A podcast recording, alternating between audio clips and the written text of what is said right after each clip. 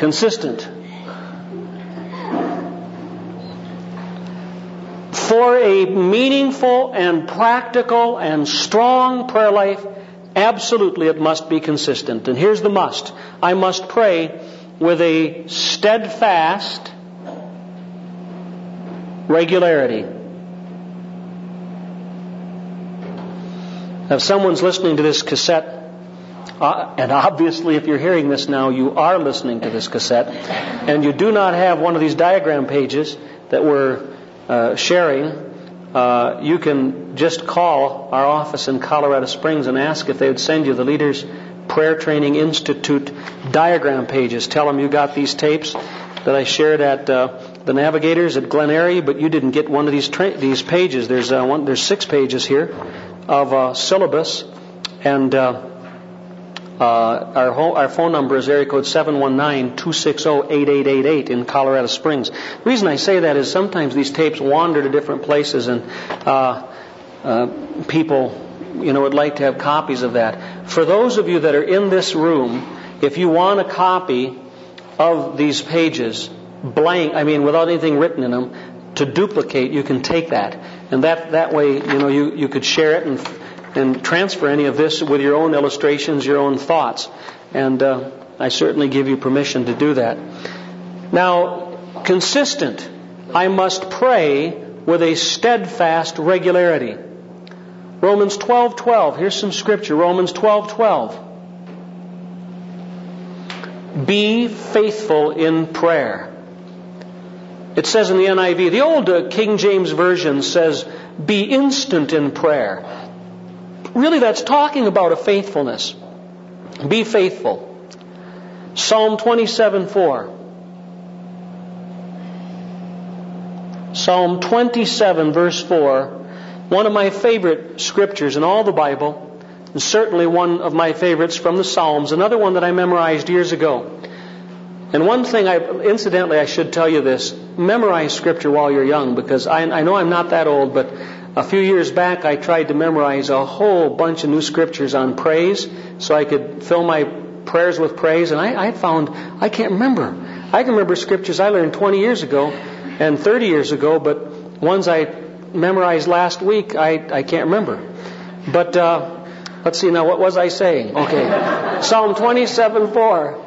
One thing have I desired of the Lord, that will I seek after, that I may dwell in the house of the Lord all the days of my life. Notice that. All the days of my life, to behold the beauty of the Lord. That's His presence. To be consumed by His presence, and to inquire in His temple. That means to learn from Him.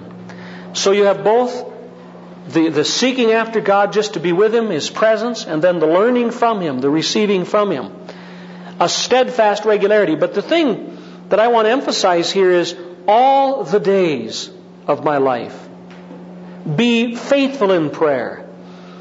Oh, the greatest thing that could happen out of our time together is that you would make a decision of your will in your heart that you will not permit a day to go by for the rest of your life without an intimate encounter with God.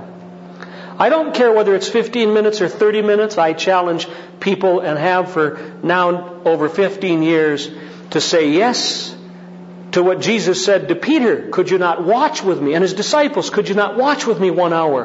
There's something about setting aside a block of time every day, laying aside everything just to be with Him. And I can tell you from experience that God has helped me to be able to do this for more than 15 years. And personally, I can share with you that once you determine to do it, and you make it a steadfast determination, God will help you to keep that commitment. On any given day now, if that hasn't happened, I start to get nervous. I really do. Some people say, you put yourself under guilt. No, I have a conviction that this is important. And so develop a consistent, day-by-day prayer habit. The second key word is systematic. Now, I have a reason for this. Some people don't think the word systematic is a very spiritual-sounding word. But let me explain it with imperative number 2. I must pray with a scriptural or biblical completeness. Completeness. A scriptural completeness. You see,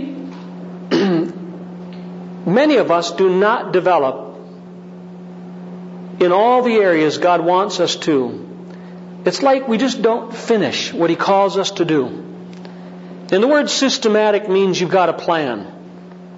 Incidentally, systematic means methodical. It means efficient. There's nothing wrong with an efficient prayer time. The word systematic means complete. That's why I say I must pray with a scriptural completeness. Psalm 5:3 is a very interesting psalm or verse, because in it there's a unique word. It says, "In the morning, O Lord, in the morning will I direct my prayer unto Thee." The word direct, by the way, that's from the New King James Version or the Old King James Version too. New King James Version is a newer translation of that original. The NIV, the NASB, to me, and I'm no scholar in the Hebrew language, but I tell you, every time I read the translations, all of them that I've read, they are terribly weak for the Hebrew word that's used. I can understand why they translate it the way they do. Some of the newer translations, it would be something like, "I will bring my prayer before you." Incidentally, the beginning of that verse in most newer translations, "morning by morning," something like that, "morning after morning," or "morning by morning," that is accurate. When the psalmist said, "In the morning, O Lord, in the morning," he repeated the phrase in the Hebrew, "In the morning, O Lord, in the morning," is the Hebrew way of saying morning by morning. In other words, day after day. So there you see the consistency again. Day after day. But then I don't know what your other translations say, but if it says something like, "I will bring before you," or "I will lay before you," or "I will bring my prayers to you," that is terribly weak for the Hebrew word from which those expressions are translated. The Hebrew word is Arak, A-R-A-K. A-R-A-K. That word to me is so important in what it really means that I have a whole chapter in my book, Love on Its Knees, called Ordered Warfare, Developing Prayer Strategies, Personal Prayer Strategies. Ordered warfare, and it's based on this Hebrew word, Arak. You see, when the word Arak is used, that's the same word that's used most of all in the Old Testament for describing, listen carefully now, setting something in its proper order before the Lord. I'll give you an example. Exodus chapter 40, verse 4, Exodus 40, verse 4, it describes the priests bringing a sacrifice, and they were told, listen carefully, they were told exactly how they were to do it. They were said, this goes first, this goes second, this goes third, you put it this way. So, whenever you see the expression, which you'd never think of probably reading through your Bible has any spiritual significance, it just says, "And the priests set in order the sacrifice." Now you'd be reading through that and you wouldn't think much of it, but that expression, "set in order," is the word Arak. Now further, where it takes real significance is when you start looking at passages like Judges 20 verse 20. Judges 20 verse 20 says, and let me ask you to tell me what word you think is translated Arak in this. I don't even know the whole passage from memory, but it's Israel going out to battle against the tribe, the rebellious tribe of Benjamin, and it says, "And Israel set the battle in array against Benjamin." Obviously, what word would come from Arak? Set, the combination of set in array, Arak. As a matter of fact, the word Arak is the word from which we get our word arrange. And so the best definition of that word there is arrange. Arrange. "In the morning, O Lord, I will arrange my prayer before you." Now look at Judges 20 verse 20 again. "I will set the battle in array." What does that mean, to set something in array? I'll tell you what it means. It means to have an ordered strategy or a plan of attack. So I can conclude from this verse that the psalmist is saying, I have a plan. When I come before you, I come ready. I come with I was trying to think of the expression to use. In fact, I have an example. I come with a plan. One example's right here in Every Home for Christ World Prayer Map. You open up this world prayer map, and here's a seven, and if you didn't get this, I'll give one to every one of you. Here's a 7-day world Christian prayer strategy. And 7 different major focuses, all Scripture. You open it up. Now, there's something more personal to our ministry. Some, a whole bunch of really good-looking people, except one. No, I'm just kidding. I'm there, too. But there's 7 days worth of leaders from about 40 different denominations involved in the harvest. And that's more personally related to our ministry. But when you open it up here, then here's a, to set the battle in array, here's a plan. And what is it? 31 entries, 31 different, a calendar for every month of 7 countries a day, their populations, their heads of state. Every year we reprint this at least once or twice. And 7 or 8 different cutting-edge evangelism ministries for every day. If you pray for these every day, and hundreds of thousands have received this map now, and you begin to pray for the nations there, little wonder the nations are changing. Little wonder the walls are falling. I mean, some parts, this whole part here of the map that's all yellow, which is a limited access, now becomes green. In the next printing, 2 printings ago, it was red because it was communist Soviet Union. Then the doors began to open to where there's access now, and we would probably change that color to green. And China right down here is still obviously red because it's very communistic, but we're starting this summer in 30 days to 45 days our first Every Home Crusades in communist mainland China, in 2 major cities in the southern part. That'll be our first opportunity to go to every home. We're able to do this in ways that I can't fully describe, but fully receiving decision cards and processing them. So God is opening up a lot of doors. There's a color code, obviously, to all of these that explain. The orange ones are all the Muslim countries, the strictly, rigidly Muslim countries. So here's a battle plan. And so when we say have a systematic plan, to set in array, it means to have a plan. And so that's why I say, if you want to have a meaningful prayer life, now I don't say you have to, I'm not saying you must use this world prayer map to have a healthy prayer life, but I'll tell you one thing, it will make it healthy. It will contribute to it. No doubt in the world. Why? I could ask you right now, are you praying for the nation? Are you praying for every nation on earth by name every month? Are you going to the nations? Do you think God desires to do something in those nations? Would you invest 5 minutes a day in your devotional habit to just lift those 7 countries on day number 1 when it's the first of the month, day number 2? Some people say, well, that's too, mechanical or something like that. It's not if you believe God answers prayer. Not at all. And so I'm excited. I have prayed, my friends. 16 years ago, I began to pray for Albania, along with the other countries, but Albania is one of them. I made a commitment to pray for the countries every day, and up till last night, God has given me strength to do that. And now our little prayer chapel is underneath our staircase going down into our basement. 16 years, every day that I know of, lifting Albania.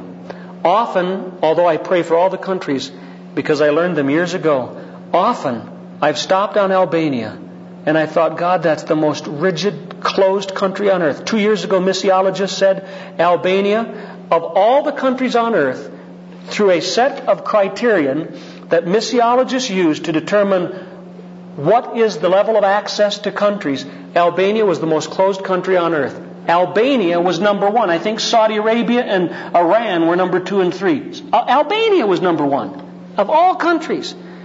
We start our Every Home Crusade in July in Tirana, the capital city of Albania, fully, freely, with Youth with a Mission, OM, Operation Mobilization, another group of people that are sending teams in to the small handful of believers.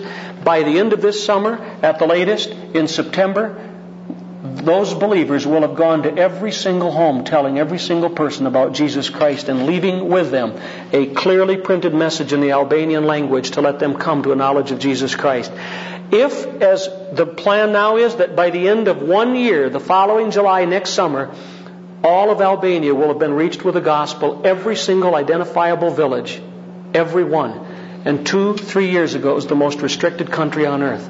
Do you think God answers prayer? Do you think it makes any difference that people pray over countries systematically? I'll tell you, I believe it with all my heart.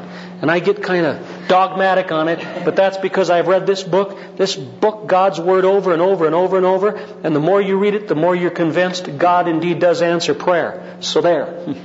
Now, key word, systematic. Third, I didn't give you Ephesians 6:18 here. This is the verse under number 2. Ephesians 6:18 is the verse upon which the Hour That Changes the World book was developed. After you put on the armor of God, Paul said, pray always with all prayer. All prayer. And so I began to think, what is all prayer? Well, I looked at one translation says, the Amplified Version says, with all manner of prayer and entreaty. With all that prayer is. And that's why you see in the book, The Hour That Changes the World, 12 different biblical steps for prayer, actually 11, because 2 of them are repeated in that prayer circle. Because I encourage people to start their prayers always by exalting God, and that's praise, and then by ending them by thanking Him and praising Him again. The key word for number 3 is balanced. And balanced, incidentally, these are all related, because if you develop a spiritual, scriptural completeness, there will be balance in that. But I must pray, number 3, with a sensitive balance. Sensitive balance.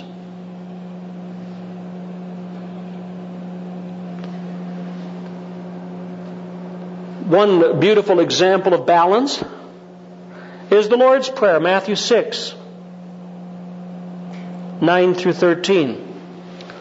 Matthew 6:9-13, that's the Lord's Prayer. And let me mention something to you about this map of the world. And again, those that might listen by tape, you could call the same number and ask for a copy. And we'll usually send one gift copy of the World Prayer Map if you ask for it. But when you open it up, it looks very busy because I tried to put at within hand's grasp of an intercessor a variety of things they can pray for in the context of their daily time with the Lord. Off to the right, as you open the map, you'll notice the little circular illustration here. That is the 12 steps that's in the Hour That Changes the World, so it will always be before the person. But over here to the right further is called the Kingdom Prayer for World Christians. That Kingdom Prayer for World Christians is good for either personal prayer or especially for corporate prayer in prayer meetings by going down these steps. And they're based on the Lord's Prayer, a focus on worship, Our Father which art in heaven. A focus on authority. Hallowed be thy name, because his name is authority. And you begin to, in a prayer meeting, I would have different people just declare praises of different names of Jesus, for example, of his nature and character. And that saturates your prayer with authority. A focus on awakening. Thy kingdom come. You see, the kingdom of God is his plan, his rulership, his dominion.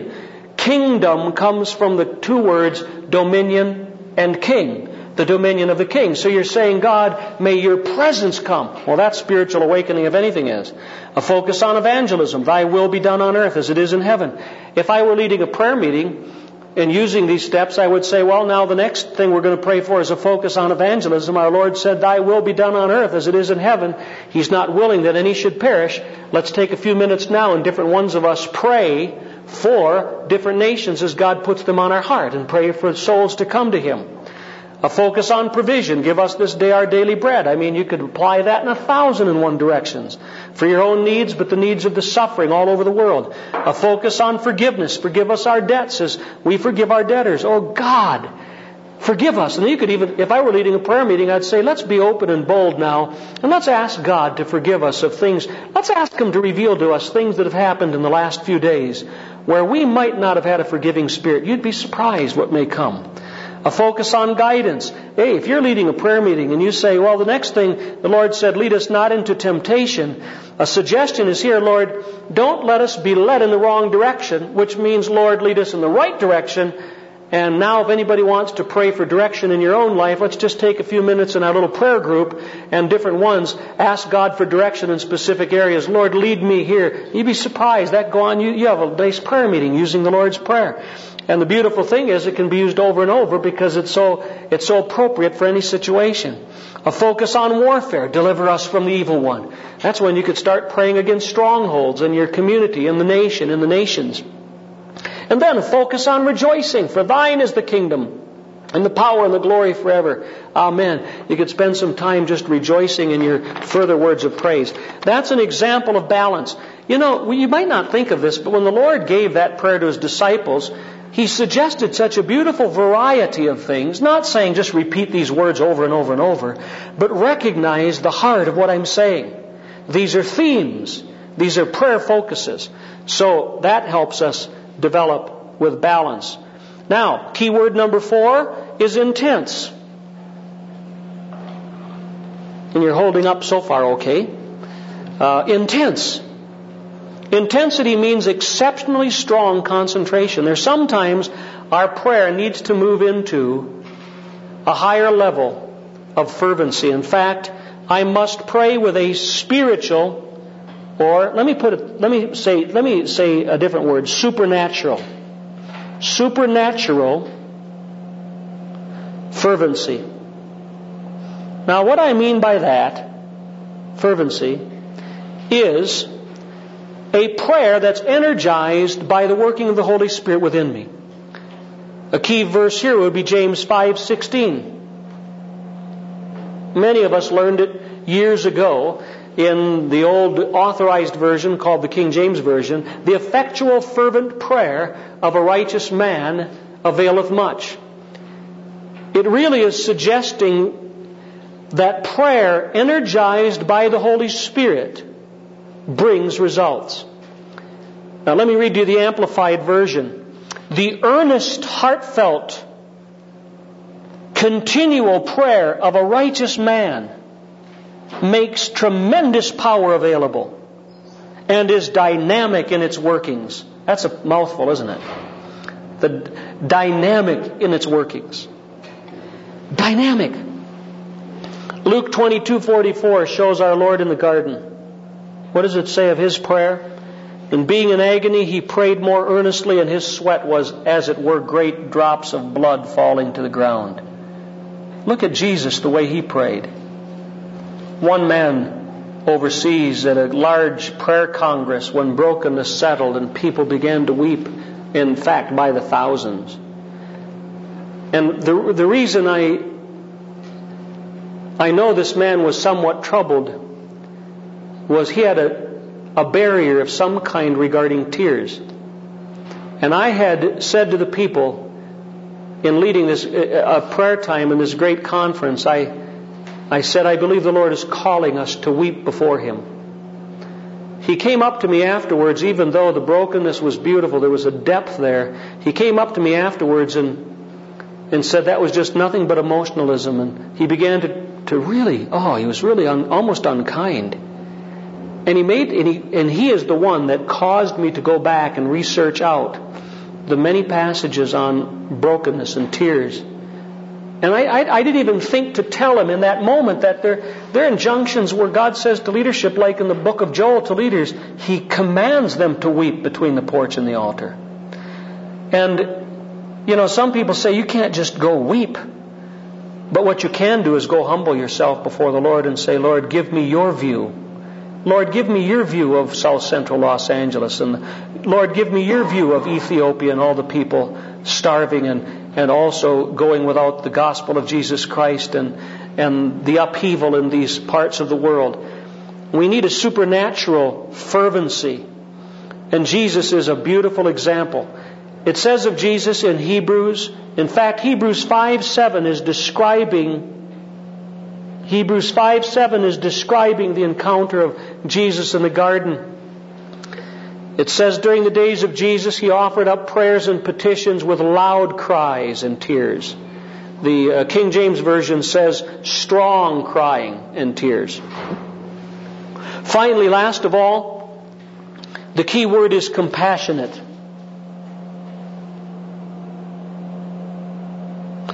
I must pray with a servant mentality.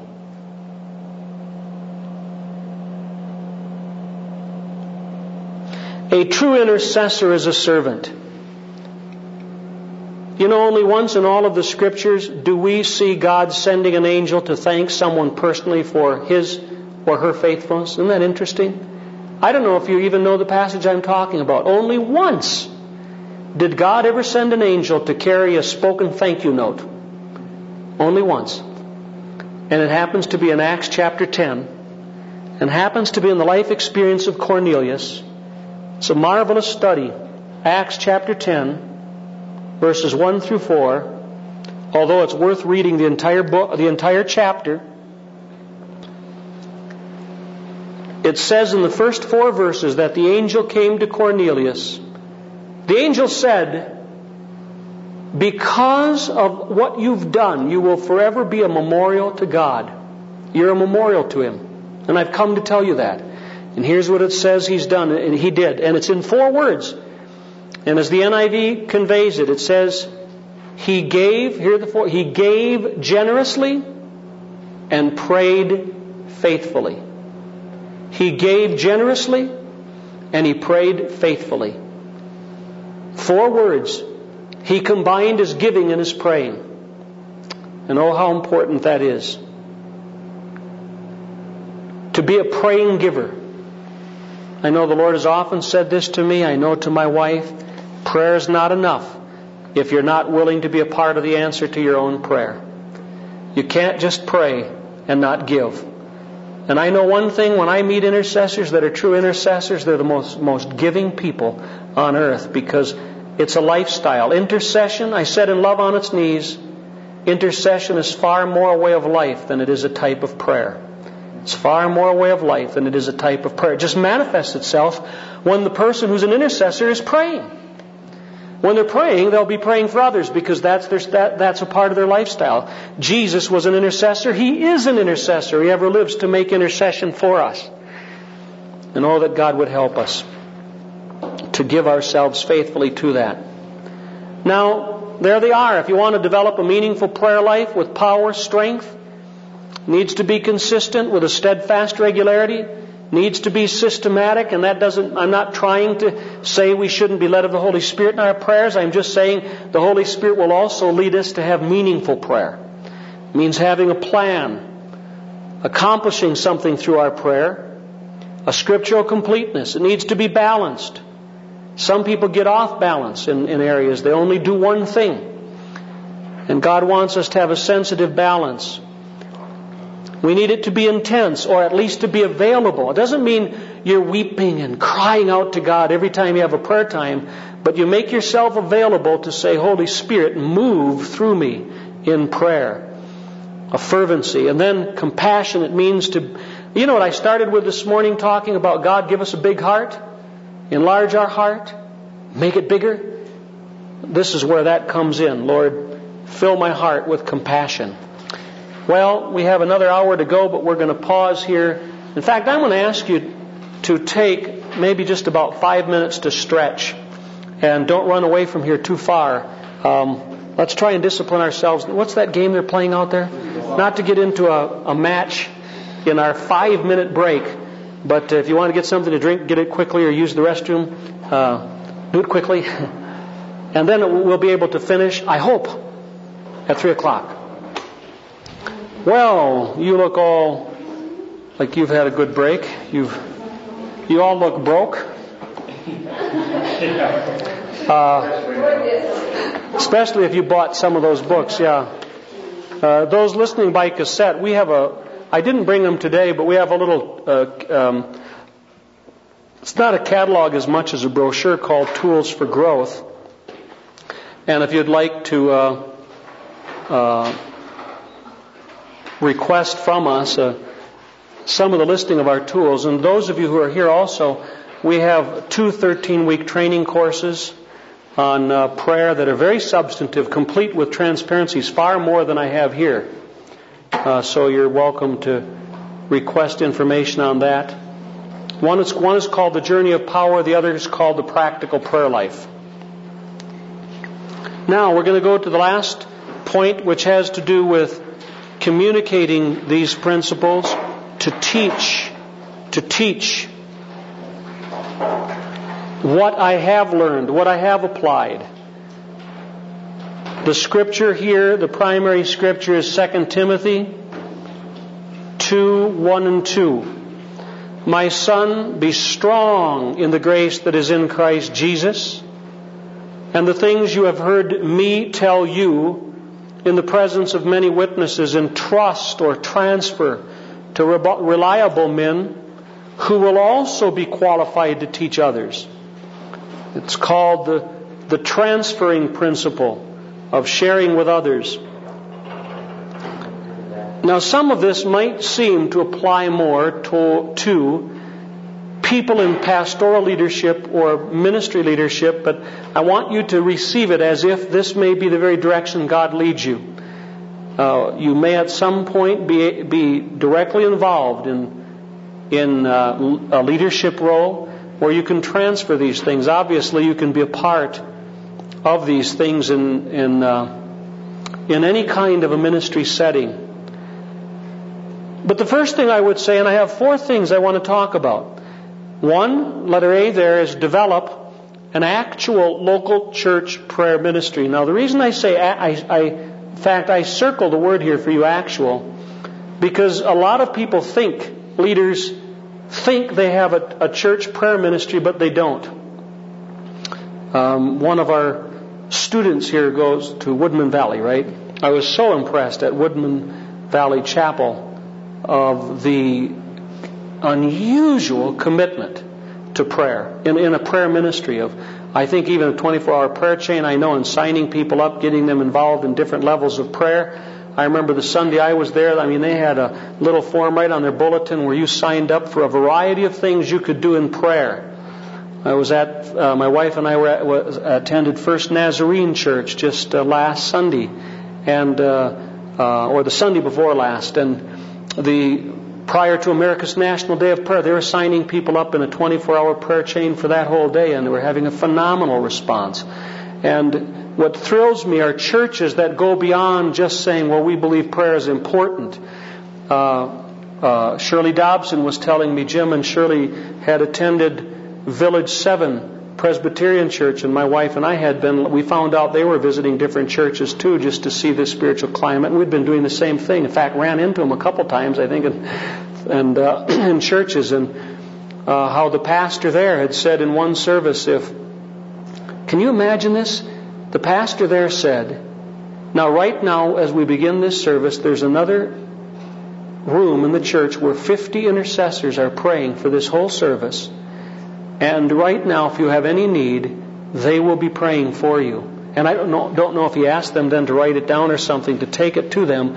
But while he was having this service, in another room, 50 people were praying for all the people. And that's something of what I'm going to talk about in these next few minutes, of the actual local church prayer ministry, doing something more than just talking about it. Paul Billheimer, that I quoted earlier, made the statement, and I quote, the average local church provides an intelligent educational program through the Sunday school and such auxiliaries as the Vacation Bible School.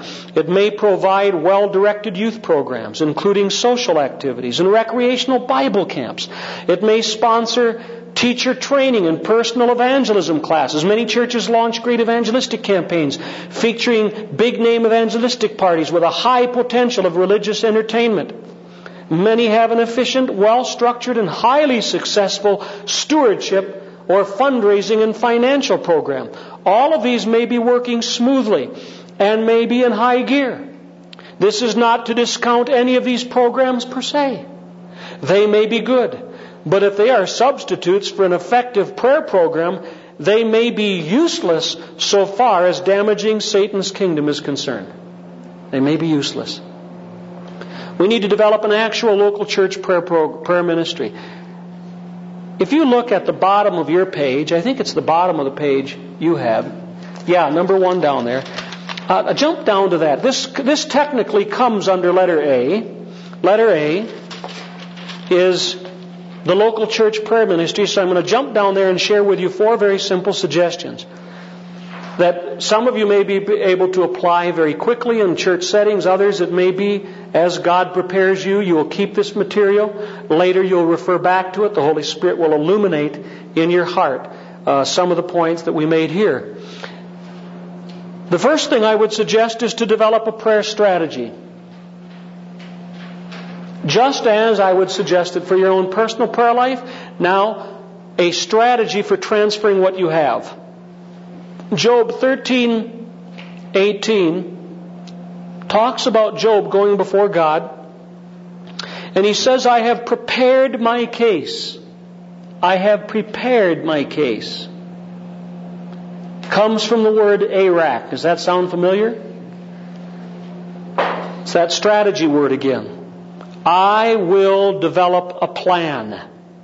And so when we begin to move into developing a prayer program, we need to ask God to show us what to do. And again, I lack the time right now to get in depth into all the things that you could do. But the Holy Spirit can show you how to develop a plan. I will be touching on some aspects of plans even in the next few points. For example, number 2 is develop a prayer concert. Perhaps better, it could be better be said, get involved in a prayer concert. Find out what's happening in prayer movements in your city. Ask pastors, do you know of a prayer movement?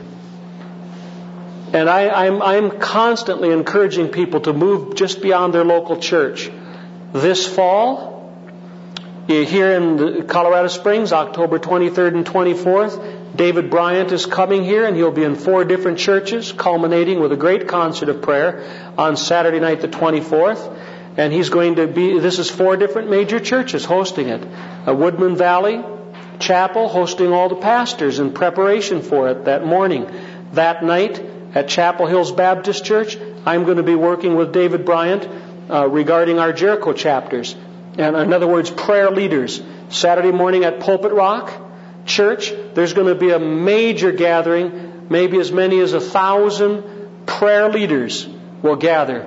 And then that night at New Life Church, which has the largest sanctuary, so that's where they're having that, is the concert of prayer where we could have several thousand people gathering together, praying in concert. Get involved in these things. They'll come hopefully from 150 different churches. That God honors that. Matthew 18:19 I've quoted already, but it fits very appropriately here. Again, I say to you that if 2 of you agree on earth, as touching anything you ask, it shall be done. The Greek word for agree, you might want to write this down, is symphoneo. Symphoneo. Well, obviously what word in our English language comes from symphoneo? Symphony. It's a direct transliteration. Symphoneto. Or symphoneo, meaning harmony. It means a harmonious sound. Joel 2:15-18 says, sanctify a fast, call a solemn assembly. Some cases these concerts of prayer are becoming like solemn assemblies of people gathering together. A prayer concert is simply people getting together from different backgrounds and praying together. Now, in our own settings, develop a prayer fellowship. A prayer fellowship. You know, the early church began in small cluster groups, in houses of people primarily praying. And of course, studying the apostles' doctrine, but it spoke of praying from house to house. Acts 2:41 and 42. And then the 4th thing is develop. In my own home, I called it a prayer gap. Develop a prayer gap. It's a place of prayer. Ezekiel 22:30. A place to pray. I sought for man among them who would make up the hedge and stand in the gap before me for the land. And in our prayer center, remember this morning I talked about that 24-hour prayer center where young people prayed day and night. The place they prayed was a room of less than half the size with globes and maps and all kinds of other prayer focuses they could pray over. But we called it the gap because that's where they made up the hedge. That's where they stood in the gap before the Lord for the land. The gap means the place of battle. The battlefield. And by the way, that term is derived from the Old Testament where ancient cities were surrounded by high walls, and when the enemy would break a breach or an opening to try and flood through the opening, people within the city would say, hey, we're being attacked. We've got to get our troops in the gap. And that's what that meant. In the opening, the breach really meant the place where the battle was strongest. And the reason it says build up the hedge, make up the hedge, it means to build back up that opening. It's to plug up the opening. And so, if you were at our home, you came to our house and you said, you know, I've come spend some time talk with Brother Dick or something, you know. If you did that, and my wife said, and she does say things like this, oh, he's in the gap. A person, huh? Because when we found our house, which is way north of here, it's near to Castle Rock, when we found our house and moved in, or found the house, the realtor was looking through, and the basement is now finished, but the basement wasn't finished then. My wife with the realtor was ahead of me, and when they went down the stairs, well, you know how your house looking. You probably haven't looked for a lot of houses, but we were looking for a house to live in. And they were ahead of me, and my wife got down the stairs, and the realtor had said, and here's a nice closet for storage. And my wife was ahead of me, and I heard my wife say, just as I was coming down the stair, oh, there's Dick's gap. That's his gap. And the realtor looked at her and said, what? What's a gap? And then and the realtor is a Christian, so she understood readily. Oh, she said, my husband, every time we go in a house, he's looking all over the place for the right size of a closet.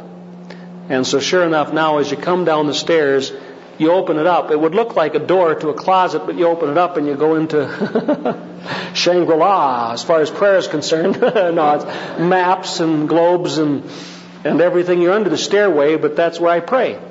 And I keep all my prayer diaries and everything that I pray over in my Bibles, and that's a place where I just go to be with the Lord. And incidentally, if you spend an hour a day alone in a prayer closet, that's 365 hours in a year. Doesn't seem like a lot day by day. But let me tell you, 365 hours is equivalent to 45 8-hour working days. When you think of that, imagine having a job and saying to your employer, I'm going to take all the month of June and half the month of July. I'm not going to be in, because instead of working 8 hours a day here, I'm going to be spending that time in prayer. That's how the time adds up. If it's 2 hours a day, it's equivalent to 90 days. And so when I go down to that room, as I will later today when I get home, when I spend time in that room over a period of a year, that becomes a room that I'm in as much in that room often as I would in any other room in the house. And certainly as much in that room often, day by day, as I would watch television or do something else. And when you're not calculating this to try and accumulate, to see how much time you can accumulate with God, because then you might get promoted. The more I pray, the more my salary gets reduced, so it's not like, you're going to necessarily get more in that regard, but something does indeed happen in our experience when we spend that time in that place of prayer. Other scriptures, obviously Matthew 6:6, when you enter your closet, shut the door. That word closet, the Greek word tameion, means, it's two translations. In New Testament Greek, it meant either a storage room attached to your house, a lean-to. It was like adding to your house another room to store fruits, dried fruits, and meat for the winter season. Now, that's significant, because what it meant was, the tameion meant a place for future nourishment, a place to store future nourishment. The exact same word, though, it's not uncommon to words we would use that sometimes have dual meanings. The same word also meant bedchamber, which would mean in the language of that day, the most intimate room in the house. It's where the husband and wife sleep together. It's where they come together. Very appropriate also when you're speaking about our intimacy with God, because obviously that's what prayer is. If you ever have the occasion to listen to the teaching of the School of Prayer, without a doubt, the thing that will probably touch you the most is in the first session, where I talk about the prayer as being intimacy, husband and wife coming together, and the intimacy where there in the healthy marriage, obviously, there's a desire of drawing together in romance and marriage, and God ordained it to be that way. And in that sense, there's a delight in that aspect of intimacy. But we must never forget that also in that act of intimacy in marriage comes the capacity for conception. And when a husband and wife come together, make no mistake about it, there is the possibility for something new to be born. And our convictions as believers, especially when it comes to the abortion issue, is we know very well that it's at conception that life is born. In our prayer experience, you say, what analogy are you drawing, Dick? Often when we pray, the answer to prayer is right then. You haven't seen it yet, but that's the conception. And proof biblically is Daniel chapter 10, where Daniel prayed 21 days, and finally the answer came. Remember that? 21 days and the answer came. But do you know your Bibles? On what day did God answer his prayer? The very first day. So from the moment he began to pray, the prayer was answered. That was conception. So now go back, just turn back over in your notes, because I've given you four little suggestions. And obviously, if I were to take time, I could take time and share with you a variety of things that you could do in a church, in a group, little ideas, prayer retreats. Some people would say, and often, and I don't have time. I mean, even at the end of today, I'm supposed to rush off to another meeting that's technically starting at 3:00. It's not far from here, but to explain all this. But so my response, when I can't answer a lot of questions, my response is, listen, go to the same person I went to in the first place to ask him what to do with my youth group. Go to the same one I went to when we had our first prayer retreat. And I said, Lord, what should I do? And I tell you, we struggled. I mean, and I described that in our first prayer retreat. We didn't know what to do, but God began to direct us. Now, a couple things, and I'm going to conclude. Number two, of the main, up under to teach there, number two is develop periodic messages on prayer. Now, many of you are not pastors, obviously. You may never be. You may be in ministry in some way and communicating, and if you are, on a regular basis in leadership, speak to those that are under your charge of the importance of prayer. To a pastor, I would say, do you have a message on it every month or a minimum of every 2 months? Take some of the things we're sharing. Read some of these books. I'm so delighted when I hear pastors that'll take the Hour That Changes the World. There's 13 chapters, and there's 13 weeks in a quarter of the year. And they'll speak on this in a Bible class for 13 weeks to train the adults. We have a whole training program called The Practical Prayer Life on that book, with transparencies and everything, and a whole course for teenagers, with transparencies that are designed with cartoons and that to teach these principles to teenagers. And then we have an edition for adults to help transfer these principles. But periodic messages on prayer. Actually, I've kind of jumped ahead to letter D there, but I'll come to that. Periodic messages. Develop, number three, or letter C, a prayer lay leadership. The laity would be those that are not in full-time ministry. And all that means is like this Bernie Kuiper, the pastor at Village 7 Presbyterians, obviously develop some kind of prayer lay leadership. If you're having, while he's preaching in a service, 50 people in another room praying, means someone organized that. He didn't just show up one morning and someone said, wow, do you know there's 50 people over there praying? Wow, man. And old Charles Spurgeon, they say, used to every Sunday morning when he preached, he had a band of about 30 men down below him. I heard down below the pulpit, in a little room that was conveniently under the pulpit, praying. They'd pray for him the whole time he was preaching. And as tradition tells us, that they say that if he got struggling in one of his messages and didn't feel the anointing, he would stomp his floor on the platform there. And that was saying to those guys down below him, get with it, you're not praying because it's not working up here. So that's a prayer lay leadership.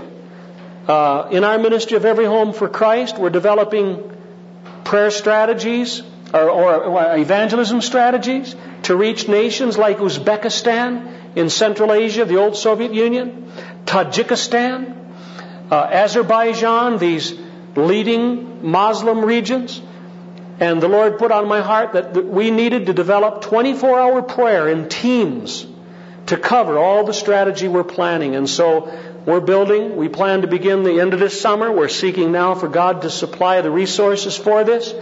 We've already are purchasing the property. And it's in the north part of town, and there we're going to build the Jericho Center, we're calling it, where our international headquarters will be. At the heart of the Jericho Center will be a training chapel for ongoing regular training of intercessors in these teams. We'll develop Jericho teams, we're calling them, of 4 to 6 people made up of different ministries and different churches. Ultimately, we hope to have over 200 of these teams. It's going to take a miracle.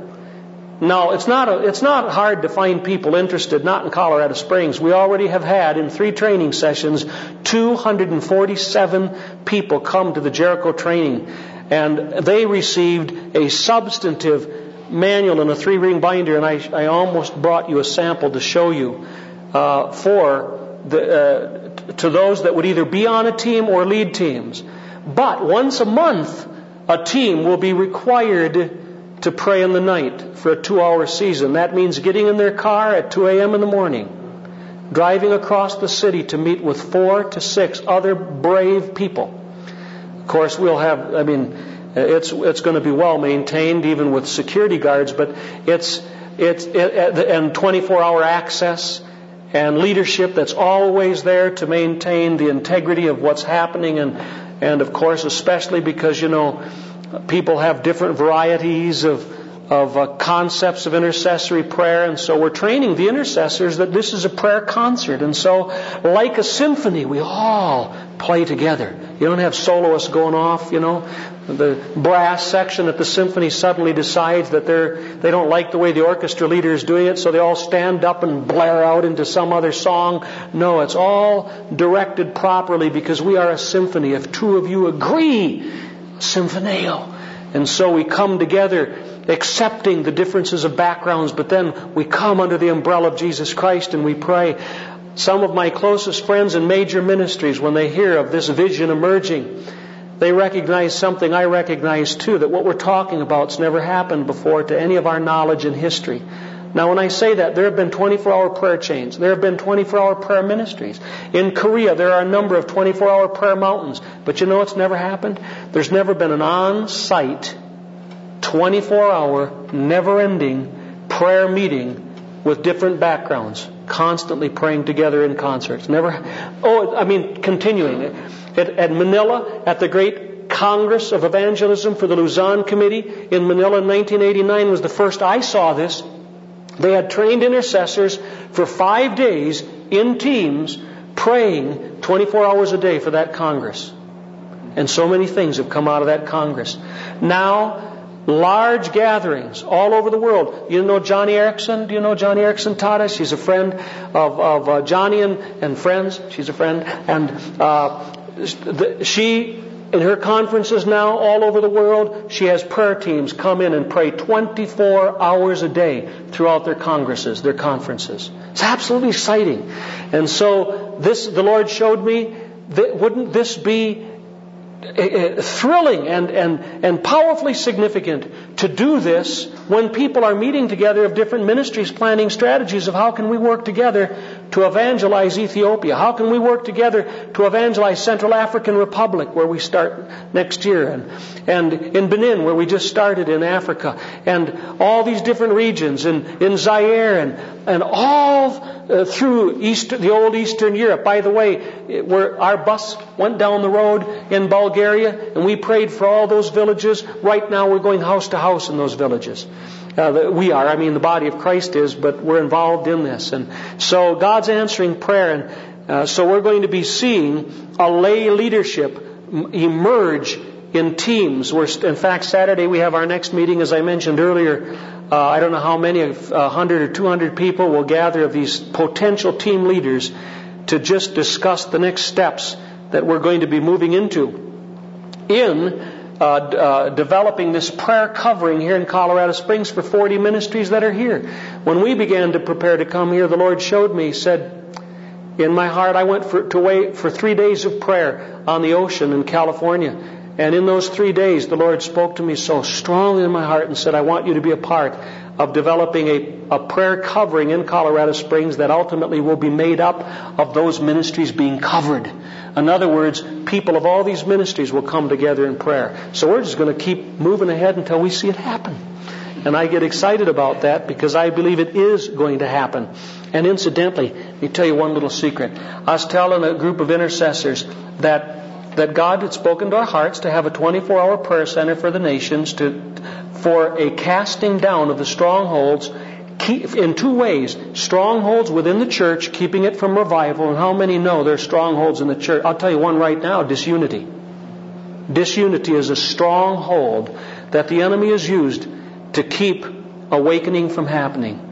Some of us are so busy fighting for our doctrinal purity that we will not even work together. Do you know when we launched the Every Home Crusade in Moscow, we went there. I was there. The first day when we're challenging in that room, the Pentecostals and the Baptists came together. There they were sitting. Now, I don't know if you understand the differences of these groups, but at one point they actually started verbally arguing with each other. Arguing, standing up, saying, yeah, but if we go out and win people to Jesus, they might go to your church. Oh yeah, and you know, we didn't understand it because it was in Russian, but our director told us they're arguing. The Holy Spirit came.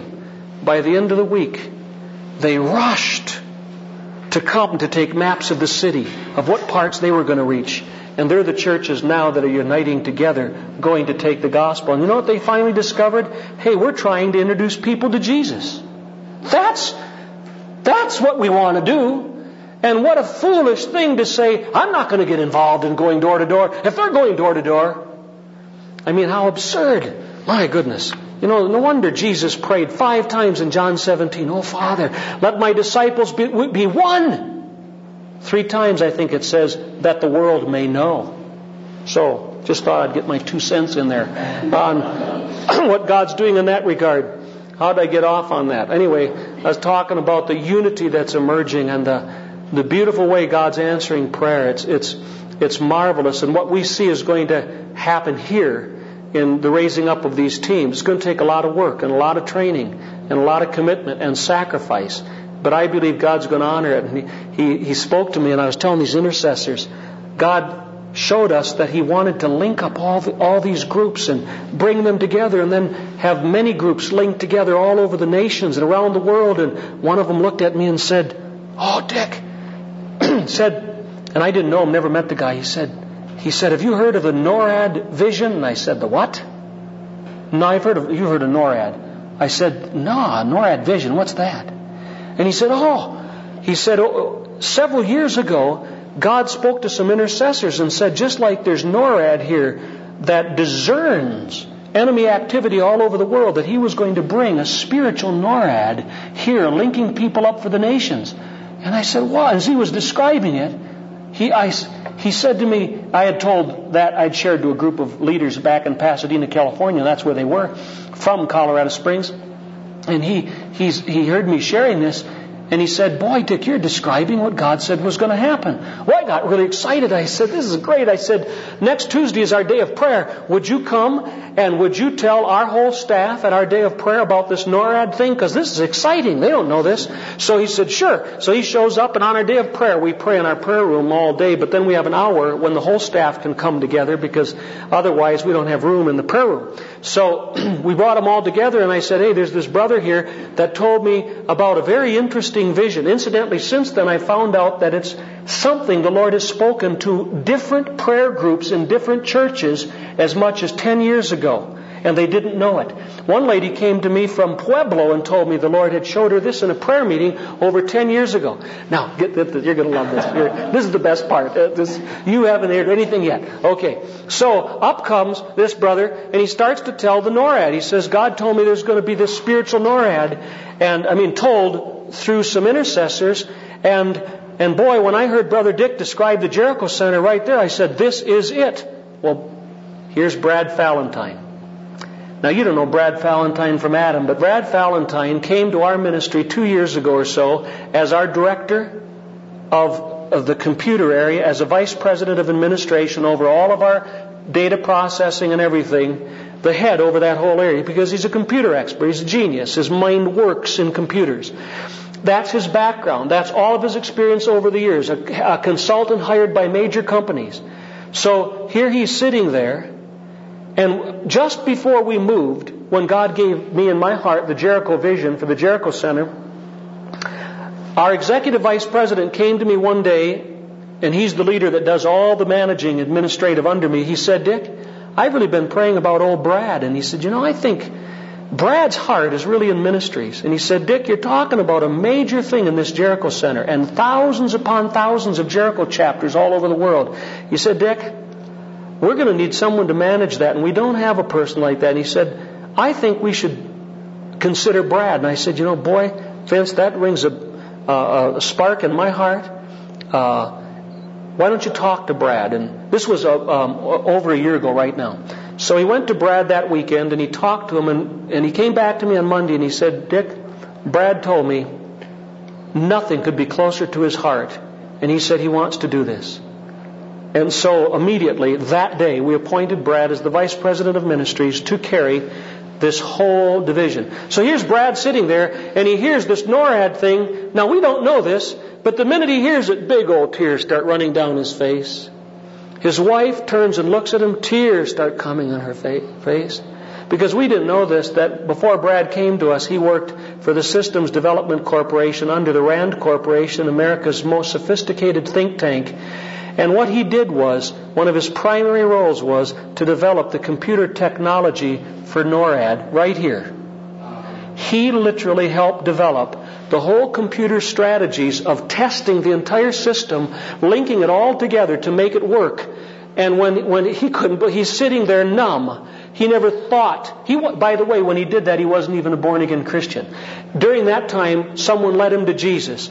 God began to work in his life. He ended up in our ministry.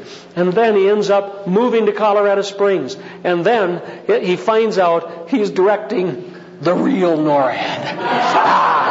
The real one. And it's so exciting to watch what God is doing. And now, Brad, by the way, Ann, Brad's wife, who works as our director of human resources, that's our personnel director for hiring, she went home that night, went into their files, and she found a pic and brought back the next day this 8x10 picture, and it's a classic to us now. It's Brad Valentine, our Brad Valentine, with the generals and colonels of NORAD standing at a whiteboard like right here, explaining how it all works. And now, we went into NORAD the other day. By the way, Brad was with us, and so we went into a private group, and because I wanted to see it, and we had connections to get us, so we didn't have to wait a year. So we got in just a few days, and were able to see it all. And oh, did God speak to me about things in there? Sometimes these things that we see in the physical, there are analogies. And the linking together of these people, and I can't share more about that because of time, but God is developing a lay leadership of prayer that are going to move mountains. I get excited. So, by the way, if you want information on the Jericho chapter, this summer we're doing a video. I've already done a cassette on it. And if you're interested, the whole Jericho guide, that chapter's guide I was talking about, it's in a 3-ring binder, and it's kind of, well, it costs something for us to put these first together in a small quantity, and they are $15, but that tells the whole story from start to finish on how to develop a Jericho chapter. So then the other thing, and I got to get this last thing, letter D is develop an ongoing prayer training program. And let me say in conclusion, there are 5 goals of effective training. I believe in the transferring of any principle. By the way, this would apply to any aspect of discipleship. You know, the Navigators are so known for the principles of discipling. And here are 5 things that are so critical to discipling at any level. I'm applying them to prayer, but they can apply to the transferring of anything, you know. What you've heard of me, Paul said, transfer to others that are reliable, that they may teach even more. The scripture is 2 Thessalonians 2 Thessalonians 3:7-9, where Paul talks about them being models. We need to be models to others in the matter of prayer. For you yourselves know how you ought to follow our example. Paul was saying, you've watched us, now come my direction, follow me. We were not idle when we were with you. We worked hard, he's saying. We did not eat anyone's food without paying for it. On the contrary, we worked night and day, hard workers, laboring and toiling so that we would not be a burden to any of you. We did this not because we do not have the right to such help, but in order to make ourselves a model for you to follow. When I use the term training, look at your notes here, I am speaking of a systematic plan of teaching. That's what training is. It is a plan of teaching that embodies or includes substance. That's the first word, substance. Training includes substance and structure. There's meat to it. There's a plan to it. And the more carefully developed that the plan is, I don't mean by having a lot of content. I mean by having something of substance that people can sink their teeth into. If it has substance and structure, there's a plan to it, then people can take it. And over the months to come, have some kind of an understanding how I might apply this. I've given you some points today. Do you know the reason I teach the way I do is because I worked with young people for so long, and I wanted them to remember in 2 or 3 words here and there, to take it with them, and next month be able to look at it and at least remember something of what was shared. There's 5 things the Lord showed me must happen when I teach. Now, I don't know how you would evaluate whether these things have been accomplished. One of them I see the greatest deficiency in that I'm going to give you in the next moment, and that's been because of lack of time. But I'm going to give you the 5 things the Lord impressed on me should happen out of every teaching session I ever do. Now, incidentally, the one where I've been most deficient, you're going to do in your assignment that comes after this, so I know we're going to lead you into the fulfilling of this directive that the Lord gave me. It all began one time when I went to a college to teach for an entire week, and I said, Lord, what do you want to happen this week? And he showed me these things, and he said, I want these things to happen wherever you go. Measure the results. Measure whether your communication that week is successful on these things. Now, sometimes that's hard to do right on the spot, but he said to me, in my heart as I prayed, he said, I want you to plan your teaching in a way that you allow room for all of these things to happen. The first word was instruct. I want you to instruct people. Now, what does that mean? To make disciples through the impartation of sound teaching or sound doctrine. That's what instruct means here. To make disciples. In this case, I would be discipling people in an area of prayer, and specifically prayer for a lost world. To make disciples through the impartation of sound doctrine. Instruct. In Acts 20:20, let me try and give you, if I have time, a scripture for each of these. Acts 20:20. Paul said, I have showed you and taught you. I taught you. I shared with you principles. And here's what the Lord said. You say, you might not understand why this was so important to me, but the Lord was saying to me, sometimes he says in my heart, my son. Other times he says, Dick. Do you think God could call us by our first name? When he says, Richard, I know I'm in real trouble. And if he says, Mr. Eastman, I know I haven't been with him very lately. But I have shown you and I have taught you. The Lord is saying to me, I don't want you to just tell a bunch of stories. That's okay. That sometimes fulfills the second thing, but leaves something they can take with them. The second thing is inspire. Inspire. Which means to uplift by personal testimony. And this is often the thing that people remember the most. Acts 15:3-4. Acts 15:3-4. on one of the journeys of Paul and Barnabas, it says, they declared the conversion of the Gentiles, and they caused great joy. Look at that. They caused great joy unto all the brethren. And when they were come together in Jerusalem, they were received of the church, and they declared all things that God had done with them. What did they do? They just shared testimony. They said, oh boy, when we got to this place, we saw this happen. I mean, oh, and when we got to this place, this happened. Let me tell you a little secret. You listening? You won't have anything to tell anybody that happened if you don't spend time with the Lord, or if you're not out there in the field. But if you're out there praying, you'll have the testimonies.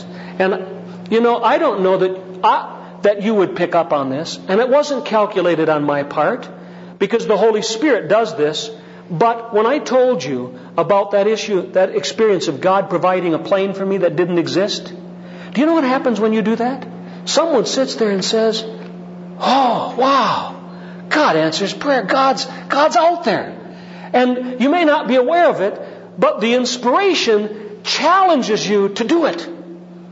Oh, that's why it's so important. Just go do it. Some people say, yeah, but you're lucky. You have a lot of answers to prayer. I say, pray more, and you'll have some more answers too.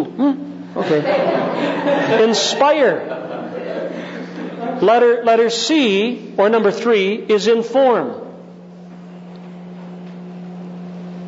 The Lord showed me that I needed to provide. To inform is to provide information essential for intelligent praying. To provide information for intelligent praying. Another example, Acts 4:23 and 24. Acts 4:23 and 24. This is after the disciples were told they could no longer preach about Jesus. Listen to these words. As soon as they were discharged, the disciples were let go from jail, they went back to their friends and told them everything that the chief priests and elders had said. And when they heard it, when they were informed, they raised their voices as one and called upon God. What am I saying? I'm saying we need to be informed. Some of you may have never prayed for Uzbekistan, never thought about it. Let me tell you something. The stronghold of communism is gone in Uzbekistan. It's gone. Now everybody might say amen to that, but let me tell you a secret. In the next few months, Islam will take over that republic so strong that it'll be harder to evangelize, if not already harder to evangelize, than Iran or Saudi Arabia or any other Muslim country. What I'm saying is this. When we know these things, we start to pray fervently, God, stir up the church to go there now. I hope to meet next week, within a week to 10 days, meet with Christian leaders, only a few, from Uzbekistan, about an Every Home crusade in their country. It's now a country.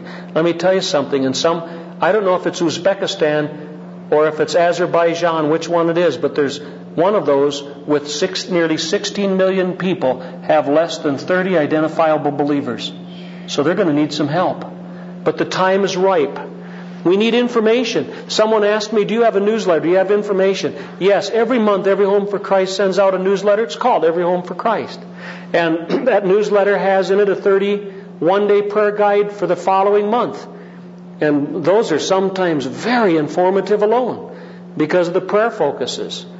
A lot of exciting information. And the other day you would have read, pray for the 121 New Testament churches born in the last 30 days in Nepal, that they will grow. We had 121 new churches formed in villages in Nepal in 1 month. That was 2 years ago, listed as one of the most difficult nations on earth besides Albania. Nepal, 7 years in prison for converting a Hindu, and suddenly democratic reforms. Our ministry alone in Nepal in the last 2 years has received in our Kathmandu office 30,000 decision cards from gospel literature given door to door. 30,000. That's amazing. Absolutely amazing. Who would have ever thought? I was there, and the month I was there, in that, the 30-day period that I was there, some 1,500 decision cards had been received, and there they had them right there. They were starting to send them the 4-part Bible correspondence courses. And then when people complete that in villages that are Hindu where there's never been a church, a field evangelist goes in and says, now we have 15 people in this village. They get them all together and they talk to them about meeting together every week to talk more about Jesus. It's discipleship in its embryo. It's the beginning. Praise God for the church that's spreading all over the world. Now, letter D, number 4, the Lord shared with me, and this was what I said was more of a deficiency today. It's the word involve. But I'm going to challenge you as I close to get involved in a practical way. Now, what I would do in a normal setting, if I were over 3 or 4 days, is at different times we would break into groups and we would do what we're talking about. Involve, which means to do it. Acts 20:36. Acts 20:36. And when he had thus spoken, Paul, he kneeled down and prayed with them all. He led them. Involved means to train by actual practice. To train by actual practice. The last thing is what the Lord kind of surprised me when he said it to me, but I understood immediately then what he meant. He said, and last of all, I want you to impress them. And instantly he spoke in my heart. I don't mean impress them by how you teach or what you teach, but I want you to make a mark. By your obedience, by your practicing what you're teaching, and by your dependence on my Spirit, this is what the Lord said to me, I want people to have a mark made on their heart that when it's over, they're different. Something stirs within them. They can't explain it. It's not any particular illustration, although they might remember something and forget everything else. But when they walk away, they say, I want to be a man of prayer or a woman of prayer. You know, I shared from Acts 20:36, right, Acts 20:37 here. It's the very next verse. Look at the mark that had been made on the lives of these people who prayed with Paul. It says, then there were loud cries of sorrow from them all as they folded Paul in their arms and kissed him. You say, what does that say? It's saying that Paul had left an impression on their heart. There had been a mark made. Impress upon the hearts of people their need to follow after God intimately. Here's the final verse. First Peter, well, it's actually 2 verses, chapter 5, verses 2 and 3. We are admonished as leaders to feed the flock, or as one translation says, be shepherds of God's flock, eager to serve by being examples. By being examples. So we come back to that modeling again. We're to set an example, to impress on people the importance of prayer. Well, as always, I wish I had a little more time, but it seems to me I never do have enough time, and I ask for the Holy Spirit to make up for what we would lack in being able to cover everything that we would like to cover. But you've been patient, and you've listened to me kind of ramble on for several hours, and I do want to give you this little assignment, and it will be a part of the assignment you're asked for your own follow-up. My assignment is more spiritual. And you got it there? Is it written out? Someone typed it? Let me sum it up in my own words. And it might, I don't know how much different it might be than what's said there, but in the next, it probably says a couple week period or something.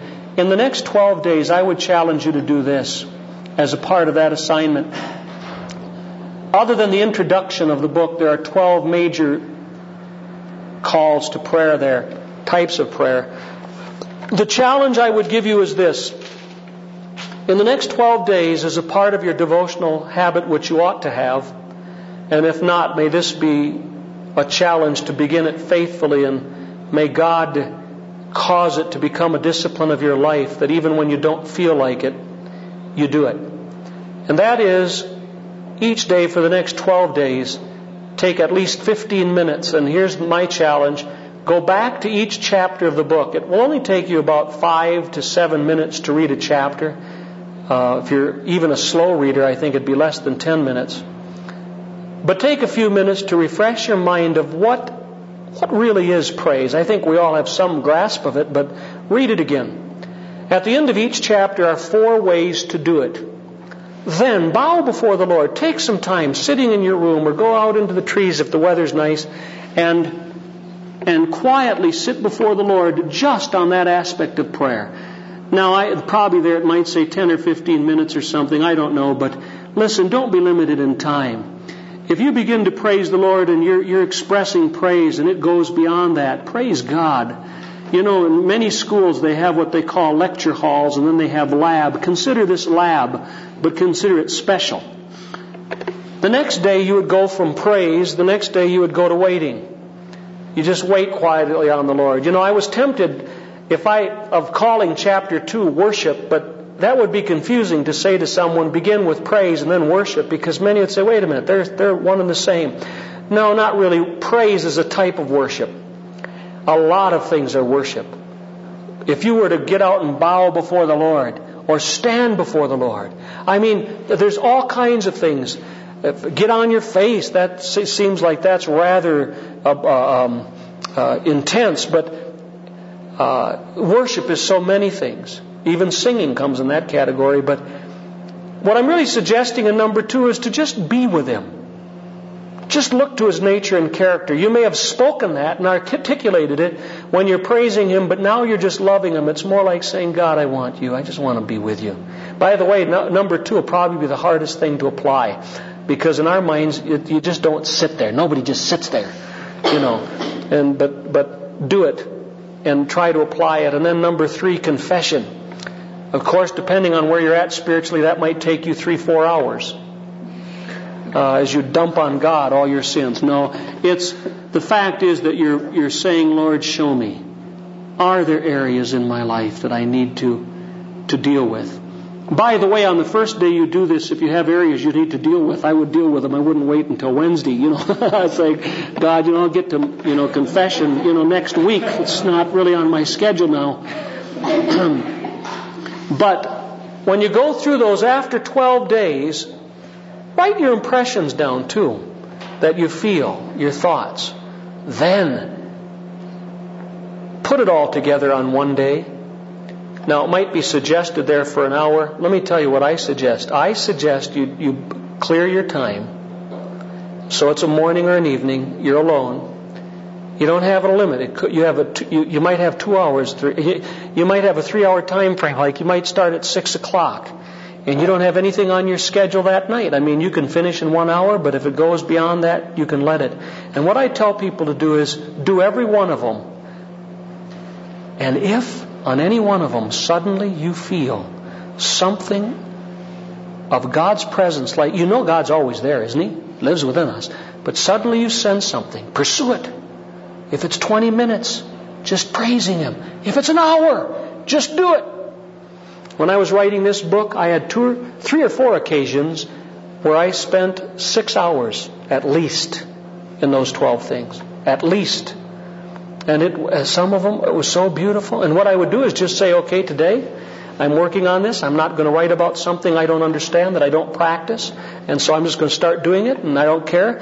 If I do it an hour and I'm finished, then I'll spend the rest of the day writing. And I would watch it go. And somehow the Lord blesses that. You know how He blesses it? It's not, oh boy, you've done that. Now I'm going to let your book reach another 100,000 people. It's not that. It's the blessing comes of something that happens in your life as you're worshiping Him, and He moves, and He does cause the impact to grow in some of these things, but initially the great blessing is what He does in you in that moment, and you're caught up in His presence and makes you stronger. And so I want to encourage you to do that, and I'm going to give you these speaker evaluations, and you can, I guess you're supposed to evaluate the speakers. Don't know what you do with these. It's kind of like eating at a restaurant, I guess, and they give you this thing to see if the service was good. And but I want to thank you for letting me share. And I want to say this in conclusion to our being together, that so you understand my heart, I say it again. There are many things on my schedule. And this morning coming here, I had this sense, and I kind of looked at each one of you and wondering, Lord, what is it that you're doing in each one of these? You know, because for God to put something on the schedule like this at a time of this busyness is He's trying to say something. And I don't want to miss it. Don't know. I don't even know at this point what it may be. I often find myself in my own imagination trying to figure out, God, why did you have us share to this group? And yet there's a reason that I don't know, that I believe, whether it comes within days or in my lifetime. Like a brother that came to me, and in our church I worked in California, we used to print all the people that came to Christ in the Sunday bulletin from the week before. We'd say, pray for these, they came to Christ. In my early years in youth ministry, I did a lot of fanatic things. I would go to high school campuses for any excuse whatsoever and get into any class I could on any subject as long as I could talk about Jesus, and they would never know I was going to. I didn't care whether it was... I became an expert on any subject that I knew nothing about. I even talked in science classes and chemistry, and I nearly failed that in school. But I would go develop things it was the most bizarre thing I would tell our students. It was a planned thing. It was weird. I would say, look, you tell your teacher that your youth leader, don't make it sound religious, your youth leader can talk on this subject. So this is crazy. I'd go in on, and I remember some of the classes. I remember I was in one American literature class, and I was about 15 minutes into the class it was on some great lesson. I'd spent 2 days at the library at the university or someplace there gathering information on all this because I couldn't remember nothing on that subject from my schooling. And so I had this all, got about 15 minutes into it, and then quietly said, and of course in the early Americas, one of the strongest influence in training was the Bible. And and so I'm going into this, and I noticed the teacher starting to squirm, honest to God. And because I said, and of course we should know that the foundation of all the principles that gave I'll never forget, never, that I get about 5 minutes into this. And all I can think of now is Charles Spurgeon preaching, you know. He used to say, I'll take any text in the Bible and proceed immediately to the cross. I like that. Well, to me, I'd take any subject, anything, you name it. I don't care if it's homemaking and, you know, home economics, how to bake cakes, if I could, whatever it is, get in there and proceed immediately to the cross. So I'm suddenly talking about, and of course the interesting thing about some of the early forefathers is they believed Jesus Christ could actually change your life. You know, and you're just about 2 minutes from the four spiritual laws, see. And this guy stands up, tallest dude, named Gary. The reason I know him well is because of what happened. Gary stood up and said, wait just a minute. He said, I take exception. He's American Indian, almost 100% He said, I'm American Indian. And he said, Christians did nothing but slaughter us. He said, Custer was a Christian. Oh, he was a great Christian. Boy, I didn't know how to respond. He starts saying this. He said, the Inquisition was all caused by Catholics. They're Christians. He said, I'm an atheist, and I'm proud I'm an atheist. And I said to him, well, you wouldn't be an atheist long if you heard the truth. And I don't know why I said it. We're having a revival, an evangelistic campaign at our church with a speaker. And I said to him, and he got to arguing, and before the teacher could stop anything, I said, look, I can't tell you more right now. But I said, I dare you to come to our meetings at church at night. I dare you. And listen to one whole message and then say, it's not real. And the teacher at that point said, Mr. Eastman, excuse me, I think you better get back to the subject. Well, after the class ended, Gary confronted me again. And I said, Gary, I told you, I dare you. And he said, I'll take it. I'll take you up on it. The next night was Thursday. I'll never forget as long as I live. When the invitation was given for people to come to receive Jesus, I saw, must have been 80 that night. This was a large church. I saw one of the first ones standing was Gary. He came down the side, and I got the chance to pray with him. He received Jesus, and 2 years later when we started, because I was a youth leader, then we started our prayer ministry. We started that. Gary was one of the first young people out of high school before going to college to become a member of our prayer corps. He spent a whole year. And you know what happened? Leighton Ford came to the big civic auditorium there for an evangelistic crusade. And one night, Gary requested the whole prayer corps, "Would you pray for my parents?" He said, "You won't believe this, but I prayed for them for over a year now." And he said they've all agreed. My mom, my dad, and my two sisters said they'd come and hear Leighton Ford.